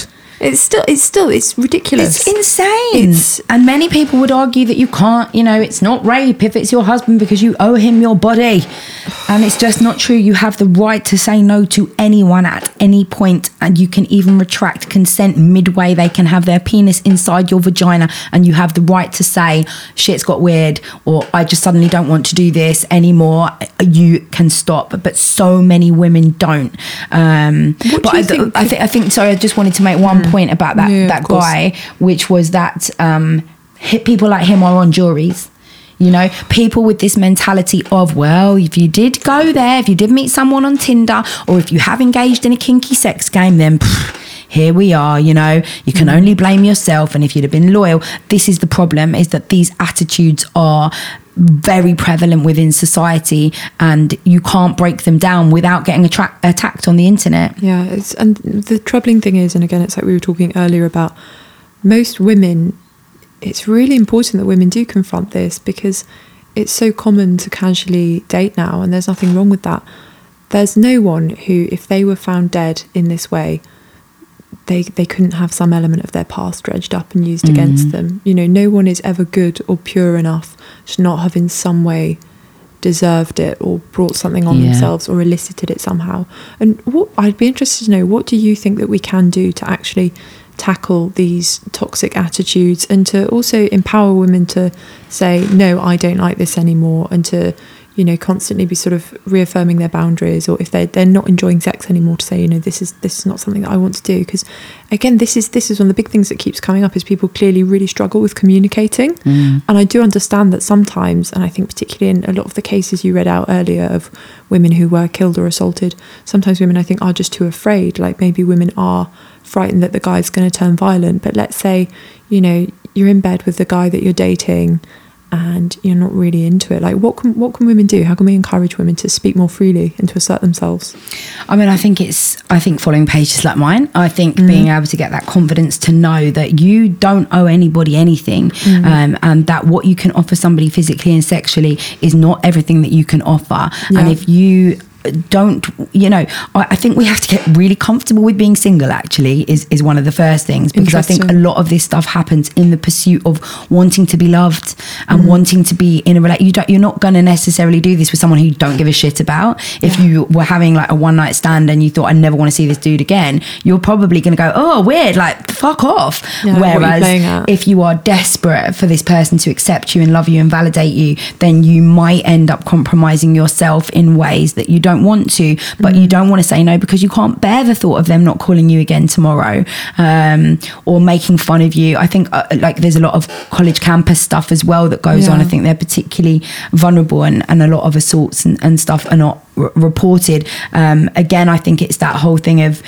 you know your your reputation sometimes might be tarnished. So again Mm-hmm. if you're the person who says no but everyone else on the campus is is engaging in choking or whatever you then can become that frigid girl who that virgin girl or, or whatever so I think it is really about helping women to understand their power and getting them to really think about self love and who they are as women. This is the book I'm, I want to write a book, and my first chapter of, of writing this book, I, I think it's so important to understand where your position as a, how your position as a woman puts you in this sex and dating world. And I and I, mm. it wasn't something that I kind of clocked because I think there's you know you're giving these messages that women are equal, women are equal now, and and and, and me being a woman obviously made me very vulnerable anyway, just for Yeah. sort of physically, but also made me be in situations um, with men like this that I felt that I couldn't say no to.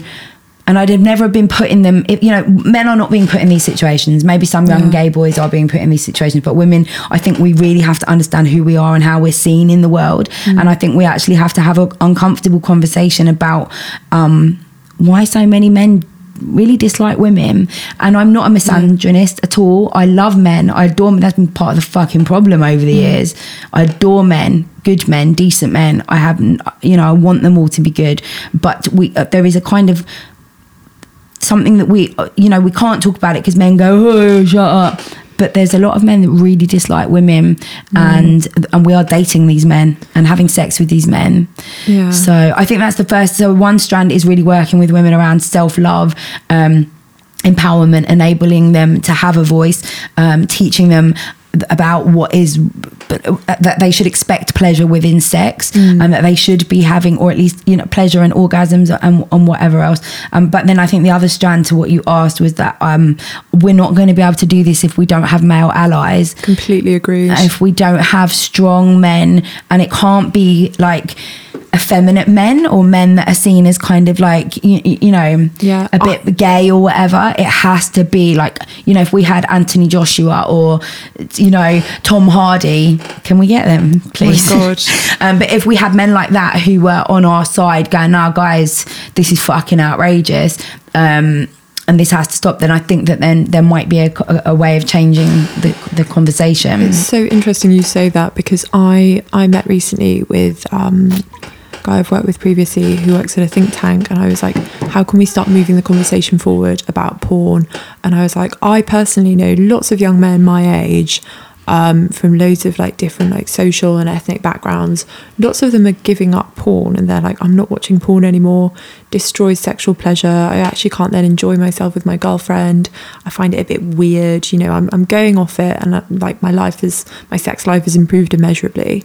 And i was like what can we do to sort of bring those conversations forward? And he was like honestly you you need to get a football player who's going to say that Yeah. porn makes you not a real man. And i was like James, this messaging is so simplistic, and he was like, "No, really, that's that's what you need." I think, I mean, oh, lovely Anthony. If Anthony Joshua were to Oh, step forward. I mean, I, I, with I his shirt off, yeah. with his shirt off, and say, Stop sexually objectifying him.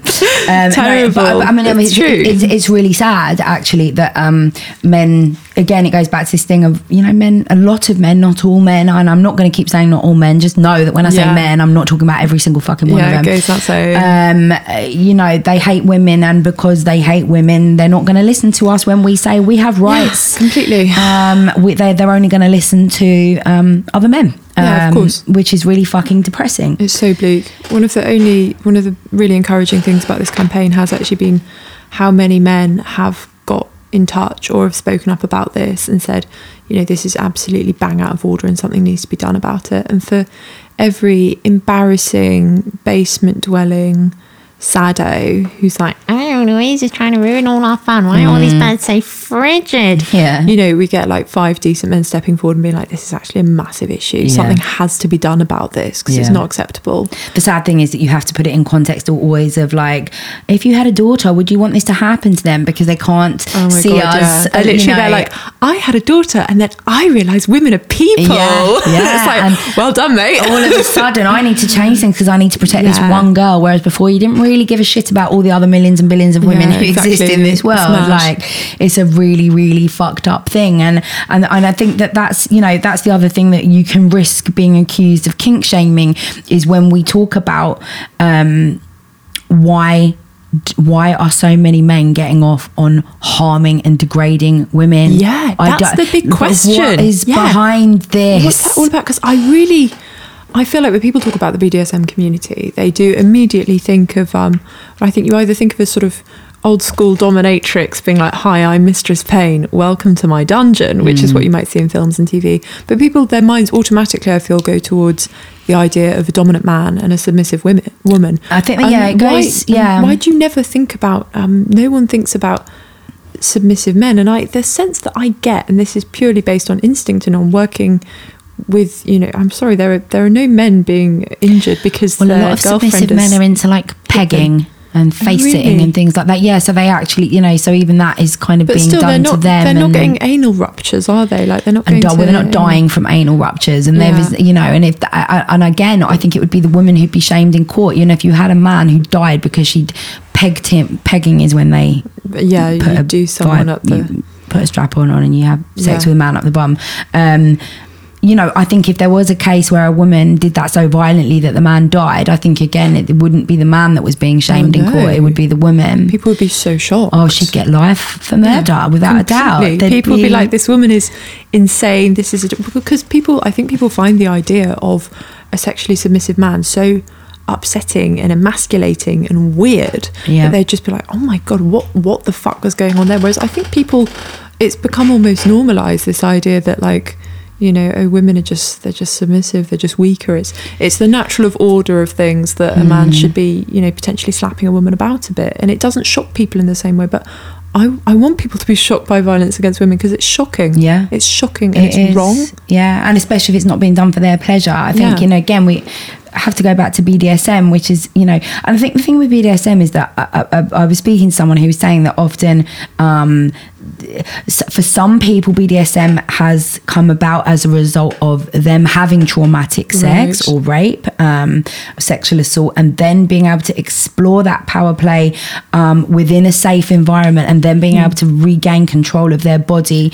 Um, so sometimes, you know, survivors um, you can play around with that role of, of dominance, but in a very safe space. But then other people um, who I've spoken to about BDSM are very much like, um, it's not anything always to do with childhood and trauma. Like I don't want to do, I don't want to do this because I hate my mum. I don't want to strangle women. It's just, it's like, um, you know, just a game that I've come to as an adult. But I kind of think like, mm, I feel like it just comes down. I don't know. I, I'm not into BDSM, so I don't know, and I shouldn't really be making any comments on It's your podcast. You can speculate. exactly. No, I, I do agree though. I find it really baffling when people have this idea, again, perhaps going back to the porn and the BDSM thing, where they're just like, oh yeah, I just like this stuff sexually. It's just come from nowhere. It's just, you know, I woke up one day with like a fully formed sexual scenario whereby I strangled a woman with a shoelace in my head and I just was like, mm, that does it for me. Like, spoiler alert, that's not how sexuality and people's sexual interests work. Yeah. You know, like I. I, I frankly cannot see, um, you know, men playing football in tiny shorts without thinking, what an absolute hunk. Yeah. And, you know, But I know you that. don't I know think that, about smashing their faces exactly. in. Yeah. And I also, I know that's from when I was a teenager. I'd Yeah. see people like on the green playing football. And I'd be like, oh, it's very, I don't know why I'm exposing myself in this fashion on the podcast. but what I'm saying is like, it has its roots in adolescence. Yeah. And I think most people, their sexual interests do have their roots in, you know, adolescence or even, you know, pre puberty or whatever. I don't want to start banging on about Freud, it's boring, whatever.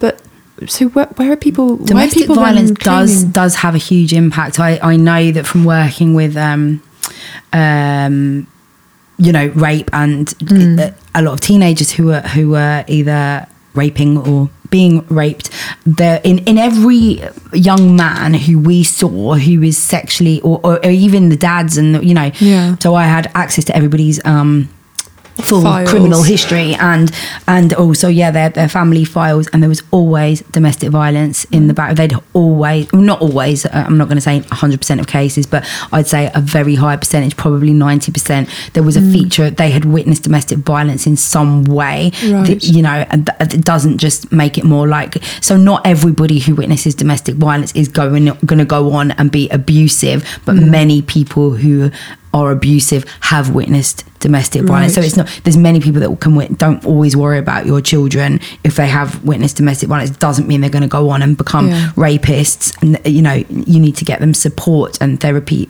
as early as possible but it is there is a huge link men who've witnessed their mums being battered by their dads or disrespected by their dads will often go on to Jesus. to have fucked up sex with women What do you think, apart from you say, you know, therapy and counselling can break that link, what more do you think could be done to stop people from replicating harmful behaviours that they see? And do you think there should be like a bigger role for schools in it? Do you think there should be a bigger role for the NHS What do you think? Do you think it's a cultural thing? Like, how do you how do you stop people from repeating these harmful cycles? It's really difficult, isn't it? I mean, So again, there's no there's there's such a limited amount of resources. So I say that go and get therapy for your children, but you Mm. It's know, costly. Not everyone can afford it. There's a waiting list. Yeah, I mean, therapy that you pay for is privileged, but Mm. it, you know you have to be privileged to be able to access that. But also, the waiting lists for child and adolescent mental health services (CAMHS) are huge in this country now. The services have been cut massively Yeah. because of austerity through through the Tories. I'm not sure what this latest budget looks like, but there's no way that even if they were pumping a lot of money into it, they would never be able to recover it to the Mm. point that it needs to be at because it's been so badly destroyed. Yeah, completely. Um, so you know, I, I, I really think that, um, and this this is.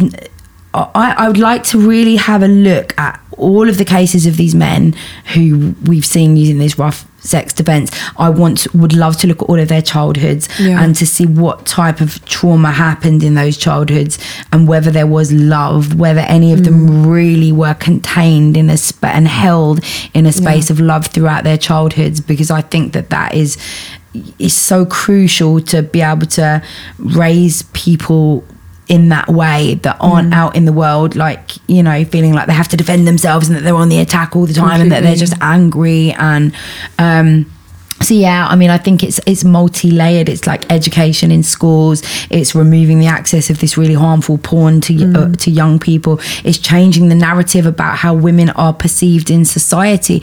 Like we look at even films. Like I, I- my friend was telling me the other day she she watched American Pie and she contacted me and she was like I love that. You know, when I was a teenager, American Pie Yeah, was just like I never saw any, it as being problematic at all. But like many of those kind of films, the whole premise is like boys desperately trying to fuck girls at any cost, and there's a lot of really Oh. coercive behavior. There's a scene in there where he sets up a hidden camera. Oh my god! And he gets this girl over.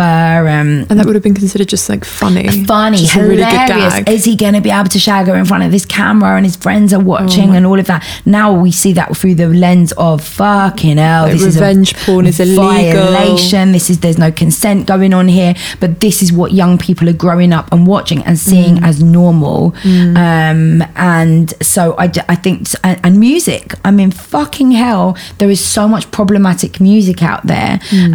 um, which talks about violence towards women and casts off women as just being people that you fuck Yeah, and, yeah, and and all of that kind of stuff. You know, there's so many areas in Yeah. which influence why this is happening. It's so hard because cultural change. Like, how do you even drive cultural change? You Yeah. can't. You can't suddenly start like approaching popular artists and being like, "I'd like all of your music to have a really pro-woman message." But this is the problem: is that Like, I will you do? find myself singing along to things. You know, if it's got a good beat, I will find Yeah, oh myself my like, God. "Yeah, you fucking bitch, you fucking hoe, yeah, stab you in the fucking toe." Out like driving along in my Oh, car. Like if it's got a good beat, fine. I'm happy with the problematic lyrics. But you know, I so, I sometimes listen to them and wish they were saying, oh, "I would love you like you know," you know, Yeah. like, rather than you big fucking hoe. Yeah, Um, completely. You know, but how can you how can you push for change? It's it's so it's so difficult. It's such a multi-layered thing. I was raised on 90s music like Jodeci, where people, these men were literally crying in music, like, I love you so much, I just cannot cope. I want to lay you by a fire under candlelight. And, you know, so, but, Yeah. but, but, but, you know, I guess then even that didn't necessarily help me to not be exposed to all these awful, awful Mm. Yeah. things. But, you know, even the whole, thing of seduction seduction Mm. is basically coercion to seduce somebody is really to That's um, really interesting. In what in what way would you say? Because I think a lot of people would say that seduction is. How would you well, say well, seduction? because I think there's two different things. You can either like appeal to someone. Yeah. So by being a great person and by being attractive and by flirting and all of that, I'm Yeah, not yeah. necessarily seducing you. But if I'm going out as a young man and being like, I am going to seduce. I'm going to seduce you. That kind of gives you the view that maybe that person doesn't necessarily want you, but you're going to Yeah. do everything in your power You've to got- Mm. manipulate that or coerce that person into wanting you. And and we see it in so many movies and Yeah. Um, But it's this idea that you can just persist with women and just keep on going, and eventually she'll kowtow and be like, "You were the guy I Yeah. wanted all along." And and there was this this, thing on um on the of uh, a few years ago of all these young men on a, a campus, and they were um, they got in trouble because they were all shouting "No means yes." Yes means and anal. Yes means anal. Yeah, I remember reading about that. And this is this Oh. is where that kind of seduction things comes. You know, no means yes. She said no, but I'm going to keep seducing her until she, g- yeah, you know, just keep on pushing. Imagine that. No means yes, and yes means anal. It's so fucking bleak. It's mad as well because I think I remember, and again, I was I was at university uh, about three or so years ago when the whole consent thing was really kicking off, and when at Oxford they started doing consent classes, and loads of people were like, "Oh, shut up! Like, what do you think I am, an idiot? Do you think I don't know what consent is?" And it's kind of depressing because consent is setting the bar really, really low. Mm. Like consent is. I permit you to do that. Yeah. Why are people settling for consent? Like, if I went home with someone, like a man or a woman, and they were like, "Fine, Eve, I guess I will consent to have Mm. sex with you Ugh, if I must." You know, like why aren't people holding out for enthusiasm? Like, what Yeah. about people who actually are actively excited at the idea? Of going to bed with you, like, consent is setting the bar so low. It- consent is just so depresses me. fucking basic. Yeah. Like, there's this whole thing, uh, you know, um, that, that I think a lot of women are kind of into is this whole thing of consent is sexy. Oh my god, no! It's the bare minimum. Consent is not sexy. Yeah. Consent is literally the bare minimum. It is Yeah. absolutely essential. And to say that it's sexy suggests that it's a bit like a kink or a fetish. it's an extra. Like Yeah. you can have some consent as a treat. Exactly. It's And mad. The reason why men are not asking for consent or gaining consent is not because you know they don't give a fuck whether it's sexy or Yeah, not. There completely. is violence and Yeah. Um, power and dominance at play. Um, so so consent shouldn't be because sexy sounds like it's optional. yeah, it's ridiculous. I completely agree. it's Um, ridiculous. and I it, think- it trivializes it as well because consent is a legal requirement. Yeah. If you don't have consent, you're breaking the law. I can understand why it's come about because I think it's trying to give women that message that like To this is a bit more really positive. important, yeah, and to make it more sex positive. So I kind of get it, but also it doesn't it, it doesn't work when Yeah, you're talking about helpful. something that is so it should just be so inherent and so fucking basic. The complete foundation, like without consent, it doesn't go ahead. And the thing is, I know that a lot of people, again, it kind of goes back to the consent classes. Like, do people, do young men and young women actually maybe even need to be re equipped with some pretty basic to. social skills I remember, and told how to read non-verbal cues? I posted something not long ago. I want to see if I can find the comment on it. So Mm. I posted something about um, consent, as I often do. Yeah. Um, is it this one? Oh yeah, choker. So so again, I, I often post memes and then I'll do the caption. Mm. Love and the meme. meme was choke her and tell her she looks pretty with your dick in her mouth. And I obviously said if she wants you to, and don't find out whether she wants you to by doing or not, explicitly ask her first whether she's into choking and whether she wants you to do it to her. Same with the dick in the mouth. Don't just assume she wants it, and certainly do not push her head down. Yeah. Um, and then some man in the in the caption was like, There's always "Well, one."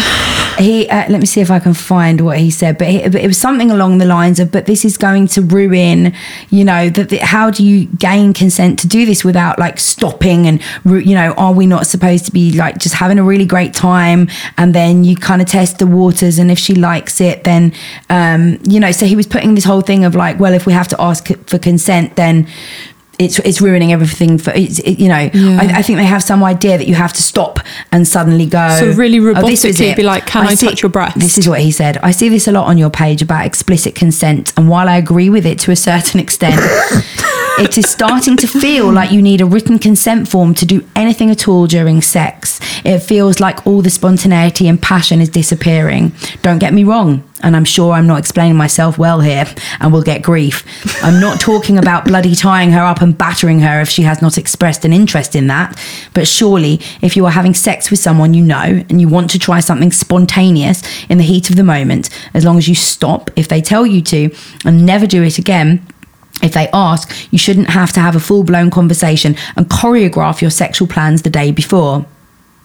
So, but then that is totally like, so as long as you never do it again and say stop, but by that point you could have really hurt or traumatized Yeah, somebody. completely. Why? I don't someone. understand why it's so complicated to be kissing, fucking, and then go, would you like it if I touched your neck? Yeah. Would you like it if I did this to you? It'd be really hot for me to do this to you. Would you like that?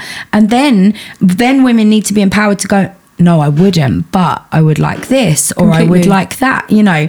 Um, I don't understand why it's so fucking complicated. Oh, we need a written. And I, I uh, think that people, sorry, I say people, I mean men, Men. men are deliberately framing it as if you're rigidly being like, oh, and Graham, before you touch anything, Yeah. I want it on the dotted line. You Yeah. know, I'm not, you, people aren't going around being like, ask three times before you can touch my left tit. I think they're deliberately making the whole consent thing sound a bit ridiculous and like you have to jump through various hoops when like you say you can articulate what you do or don't want in a way that's like in straightforward and way sexy. as well. Yeah. Like I know you say, you know, consent is sexy, but you can make cons- asking for consent sexy. It doesn't have to be stop, stop, stop. Okay, just want to ask you a question. Yeah. Can I stick my finger up your bum?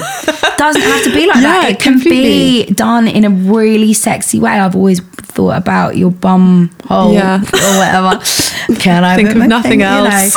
um, that there are ways of doing it Yeah. that don't even have to interrupt the sex and that can actually just make it really a sexy conversation. Completely. And it's it's a weird one because I think most most people um, it's it's just about good communication. Yeah. It's about encouraging communication between people. And I think that to a certain extent, if you can't have good communication and also read verbal and non-verbal social cues, should you be uh, you know, out having sex with people, let alone like choking them for heaven's sake. I think also I let's give men and women some credit. Most people understand verbal and non-verbal cues. Like for instance, I wouldn't go into work and I don't know, put my arm around my boss. You know, I, I really clearly understand the physical boundaries in the workplace. And equally like, I don't know, a couple of months ago I was on a date with this girl and I thought things are going well. So I was like, oh, just, I'll just touch her arm. She didn't touch my arm back. And I was like, that's fine. Like, you know, I fancy her. She doesn't necessarily fancy me. Yeah. You know, end of story. It's quite easy to pick up on things like that. And sometimes I do think, does everyone need to go and learn the basic rules of social interaction?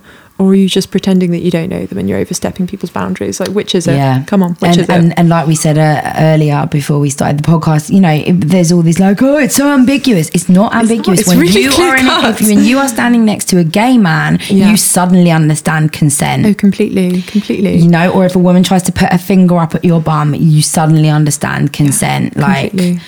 But Boundaries yeah, suddenly make sense. Exactly. I think we need. It's really. I think women just need to feel really empowered to know that normal is defined by you. Mm. Normal is defined by what is what what you enjoy in bed, and if you don't enjoy it, then you have to find a way to say no. And if you are sleeping with someone who you cannot say no to then you are in a problematic relationship. Definitely. and you need to think about getting out of that. And you also need to think about why if you aren't saying no because you want to keep this person what is going on for you that you haven't found Yeah. something within yourself that enables you to go i really don't need to be with somebody who i cannot be my entire self with.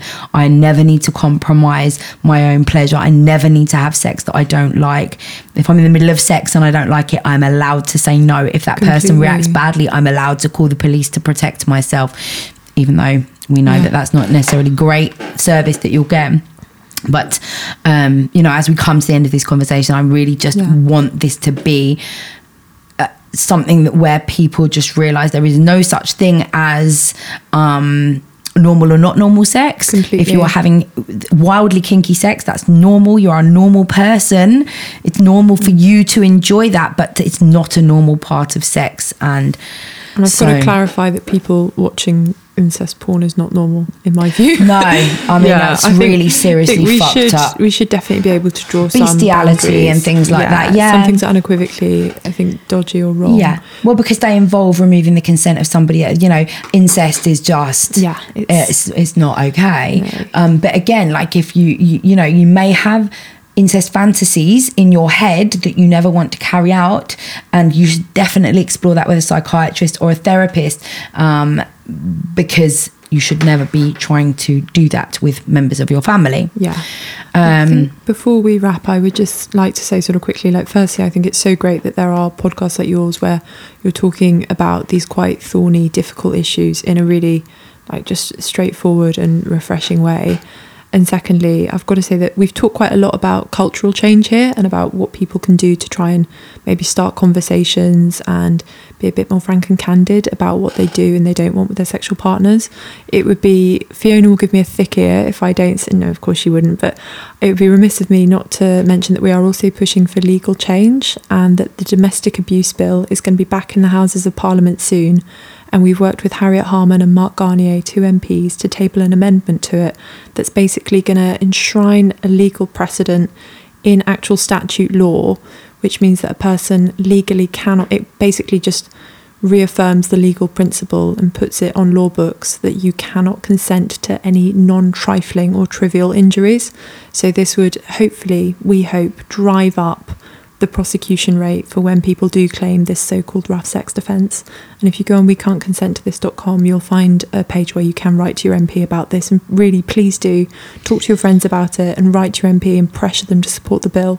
Is there a letter on there? There that- is. Okay, so There's that makes it pre-drafted so easy. So all Yeah. you have to do is figure out who your local MP is, And you can just pop your postcode in. put your postcode in. So actually on the site at we can't consent to I think it's we can't consent to this.com. It could be we can't consent to dot this dot com. Let me just check because I want to get it right. You can definitely. Um, it- it's the first thing that comes up on Google if you pop in. We can't consent to this, and if you go on Act Now, you can write to your MP. Honestly, I got all my colleagues to do it. It took them all under like three minutes. Oh, we can't we can't we can't consent to this UK. So you can help their campaign massively by getting that letter to your MP. Yeah. Do you take donations? I think it's something we're looking into at the moment so that we can fund doing more legal work to try and drive the prosecution rate up. But in the future, we are going to be doing more work of the sort of nature that we touched on earlier, talking about better sex ed, what women can do to feel, you know, empowered in these situations and things like that. Yeah. Uh, well, you can follow them at, on Instagram at we can't consent to. Was we can't to consent to this taken? Is that I'm not sure. I don't run the Instagram, Okay. but I can. I know that our Twitter is we can't consent to, and I think it's probably Right. just 'cause it's too many characters otherwise. Yeah, yeah.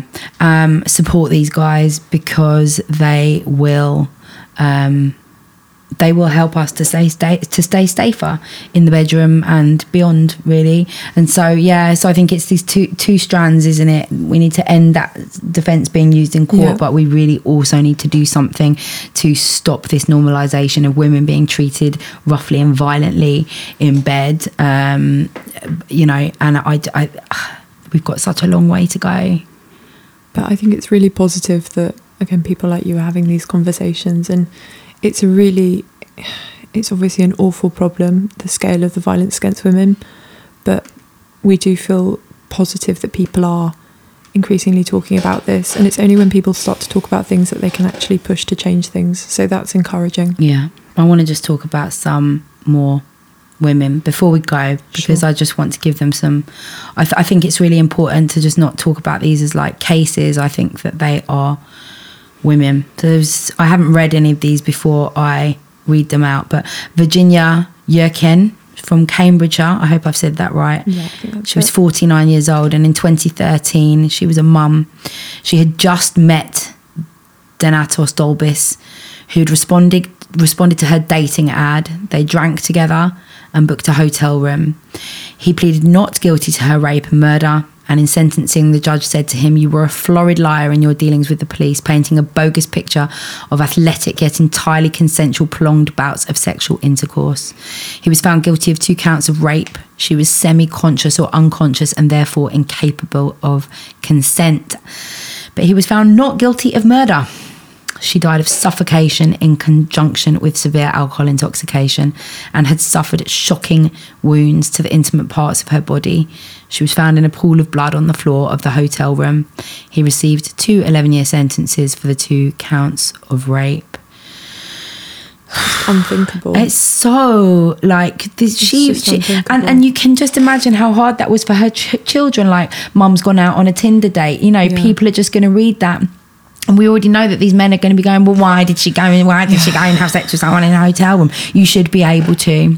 it's just people can't women can't live their lives in fear of this happening it's so unjust It's gross. This one really touched me. Hannah Pearson, she was 16 from Nottinghamshire And in 2016, she met her killer, James Morton, who was 24 years old. This is another massive red flag that we need to call out. Why the Huge fuck is a gaps. 24 year old? Big age gaps are a risk factor. People always want to DM me like, well, I, I met my 65 year old boyfriend when I was 15 and we're all right. I'm like, well, good for you, you fucking twat. But, you know, it is a massive in terms of control, um, domestic abuse, indicated risk for domestic homicide mass age gaps of seven years plus are a risk mm. indicator. Doesn't mean that everybody who's in an age gap relationship is at a risk. Mm. We just know it's a red flag potentially.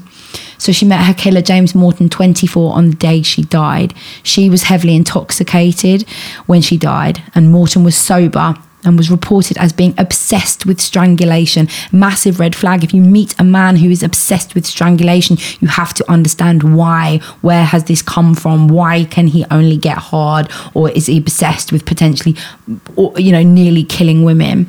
Um, frequently watching porn featuring strangulation of women.